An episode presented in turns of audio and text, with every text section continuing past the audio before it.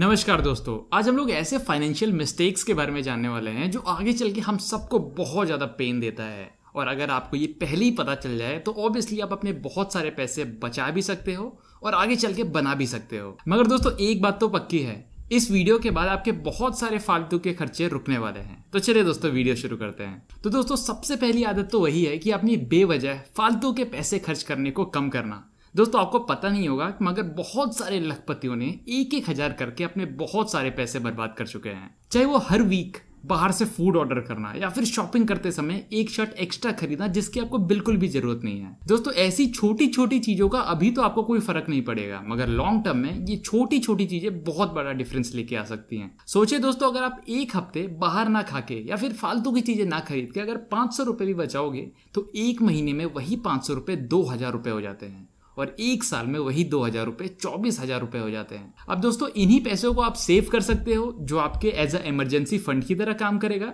या फिर आप इन पैसों को खुद में इन्वेस्ट कर सकते हो, जो आपकी पोटेंशियल को, आपके स्किल्स को और ज़्यादा बढ़ा देंगे। और वैसे भी दोस्तों, खुदा ना खास्ता, अगर आप बहुत ज़्यादा फाइनेंशियली स्ट्रगल कर रहे हो तो आप अननेसेसरी खर्चे कम करके अपने बहुत सारे पैसे बचा सकते हो।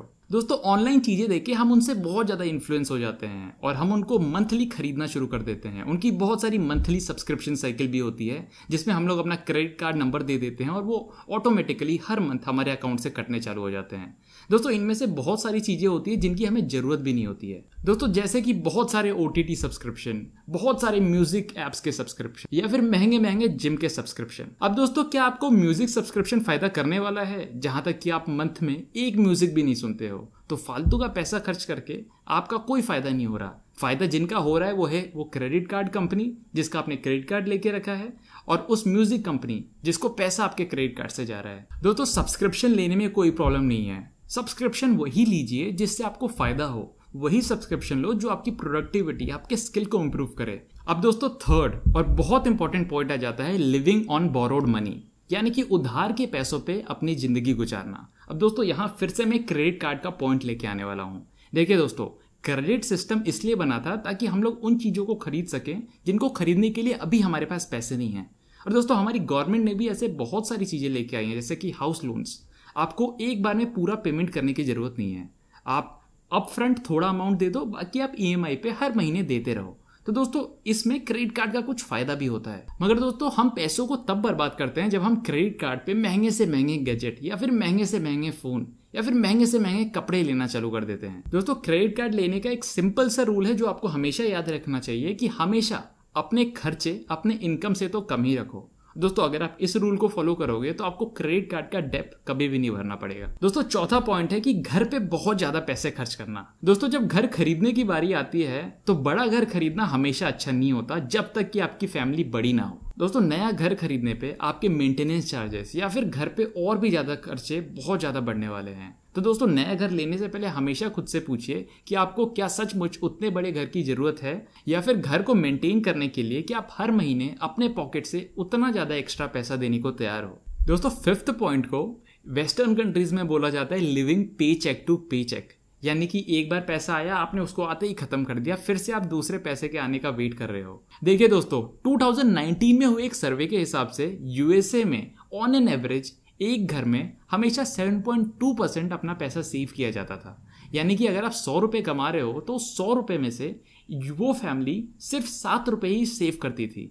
मगर दोस्तों आप कोविड के टाइम में जब 2020 या फिर 21 की बात करें तो वही फैमिली अपने बारह रुपये सेव करती है। कभी भी ये मत सोचो कि अभी जो पैसे हैं, उनको तो खर्च कर दो, बाकी जो होगा बाद में देखा जाएगा। नहीं दोस्तों, हमेशा अपने पास एक इमरजेंसी फंड बना के रखो और अपनी सेविंग को ज़्यादा से ज़्यादा करो। सेविंग के बाद जो पैसे बचते हैं, उनको कहीं इन्वेस्ट करो या फिर उनको खर्च करो। मगर हमेशा पैसों को सेव पहले, बाद में खर्चा करो। और वही दोस्तों, अगर प्रॉपर सेविंग ना हो तो छोटी से छोटी चीज़ें कब डिजास्टर बन जाती हैं, बिल्कुल भी पता नहीं चलता। अब दोस्तों, छठी और बहुत इंपॉर्टेंट चीज़ जो हम लोग बात करने वाले हैं, वो है कि अपने पैसों को इन्वेस्ट ना करना। अभी देखिए दोस्तों, मैं बोलता हूँ कि इंसान की सबसे पहली गलती होती है कि वो अठारह साल का है और उसका सेविंग अकाउंट नहीं है। तो दोस्तों, इसे हम लोग सबसे पहली गलती बोलेंगे। और दूसरी बड़ी गलती ये होगी कि उसका सेविंग अकाउंट तो है, मगर अभी तक उसने अपने पैसों का एक फिक्स डिपॉजिट या फिर इन्वेस्ट नहीं किया है। चलिए दोस्तों, अब इन दोनों पॉइंट्स के बारे में जानते हैं। देखिए दोस्तों, आपको पता है कि दोस्तों, हमारे देश में महँगाई हर साल चार परसेंट से बढ़ती है। यानी कि अभी आपके पास सौ रुपये तो हैं, मगर एक साल हो जाने के बाद उन्हीं सौ रुपयों की कीमत सिर्फ़ नाइन्टी सिक्स रुपीज़ बन के रह जाएगी। तो दोस्तों, हमारे देश में महँगाई ऐसे काम करती है। तो इसका मतलब कि अब हमें महँगाई को हर साल हराना पड़ेगा। और दोस्तों, हम लोग महँगाई को कैसे हरा सकते हैं? उससे ज़्यादा हम लोग अपना इनकम जनरेट करके। आप अपने पैसों को इन्वेस्ट कर सकते हो, या फिर उनका एक एफडी बना सकती हो, जो आपको फोर परसेंट से ज़्यादा इंटरेस्ट है अभी देखिए दोस्तों, ज़्यादातर बैंक हमारे इंडिया में सिक्स टू सेवन परसेंट आपको एक एफडी पे इंटरेस्ट आराम से दे देते हैं। तो इस तरीके से आप आराम से महँगाई को हरा सकते हो। मगर दोस्तों, वही बहुत सारे लोग होते हैं जिनको महँगाई को तो हराना है इन्फ्लेशन को तो बीट करना है, मगर उसी के साथ साथ अपने अच्छे रिटर्न्स भी बनाने हैं। तो दोस्तों, इसके लिए मेनली आप तीन रास्तों को फॉलो कर सकते हो।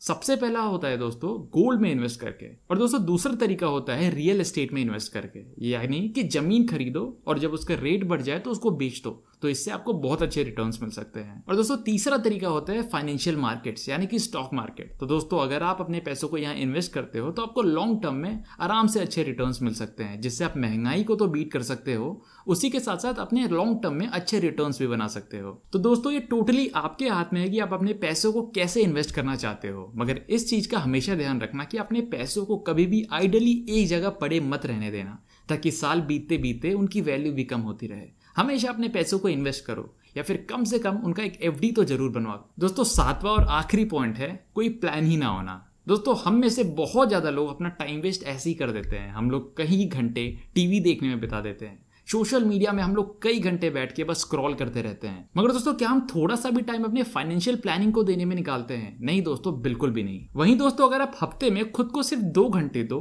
और उसी दो घंटों में खुद से ये क्वेश्चन पूछो कि आप कहाँ जा रहे हो? आपको क्या अचीव करना है? और दोस्तों, ऐसे ही कुछ क्वेश्चन पूछ के, खुद को अलोन टाइम देके अपनी एक फाइनेंशियल प्लानिंग करो। और दोस्तों जाते जाते बस हमेशा ये ध्यान रखिए कि हमेशा फालतू के खर्चे करने से बचिए। आप जितना कमाते हो, उससे ज़्यादा स्पेंड करने की कोई ज़रूरत नहीं है। दोस्तों क्रेडिट कार्ड ने हम सबकी आदत बहुत ज़्यादा बिगाड़ के रखी है।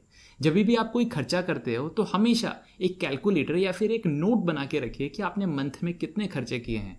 ताकि आपको उन सब का हिसाब रहे कि आपने मंथ में कितने खर्चे किए, उनमें से कितने एक्स्ट्रा खर्चे थे, कितना आपने खुद में किया है, ताकि आप मंथ के एंड में खुद को रिव्यू कर सको कि उनमें से और कितने खर्चे आप कम कर सकते हो। और दोस्तों, अगर आप इन सारी चीज़ों का ध्यान रखोगे तो डेफिनेटली एक ब्राइटर और इससे भी बेहतरीन फ्यूचर आपका वेट कर रहा है। तो चलिए दोस्तों, इसी के बाद वीडियो खत्म करते हैं। अगर वीडियो पसंद आए तो इसे लाइक करना बिल्कुल भी मत भूलना। मैं मिलता हूँ आप सबको मेरे नेक्स्ट वीडियो में, तब तक आप सब अपना ख्याल रखिए। नमस्कार और जय हिंद।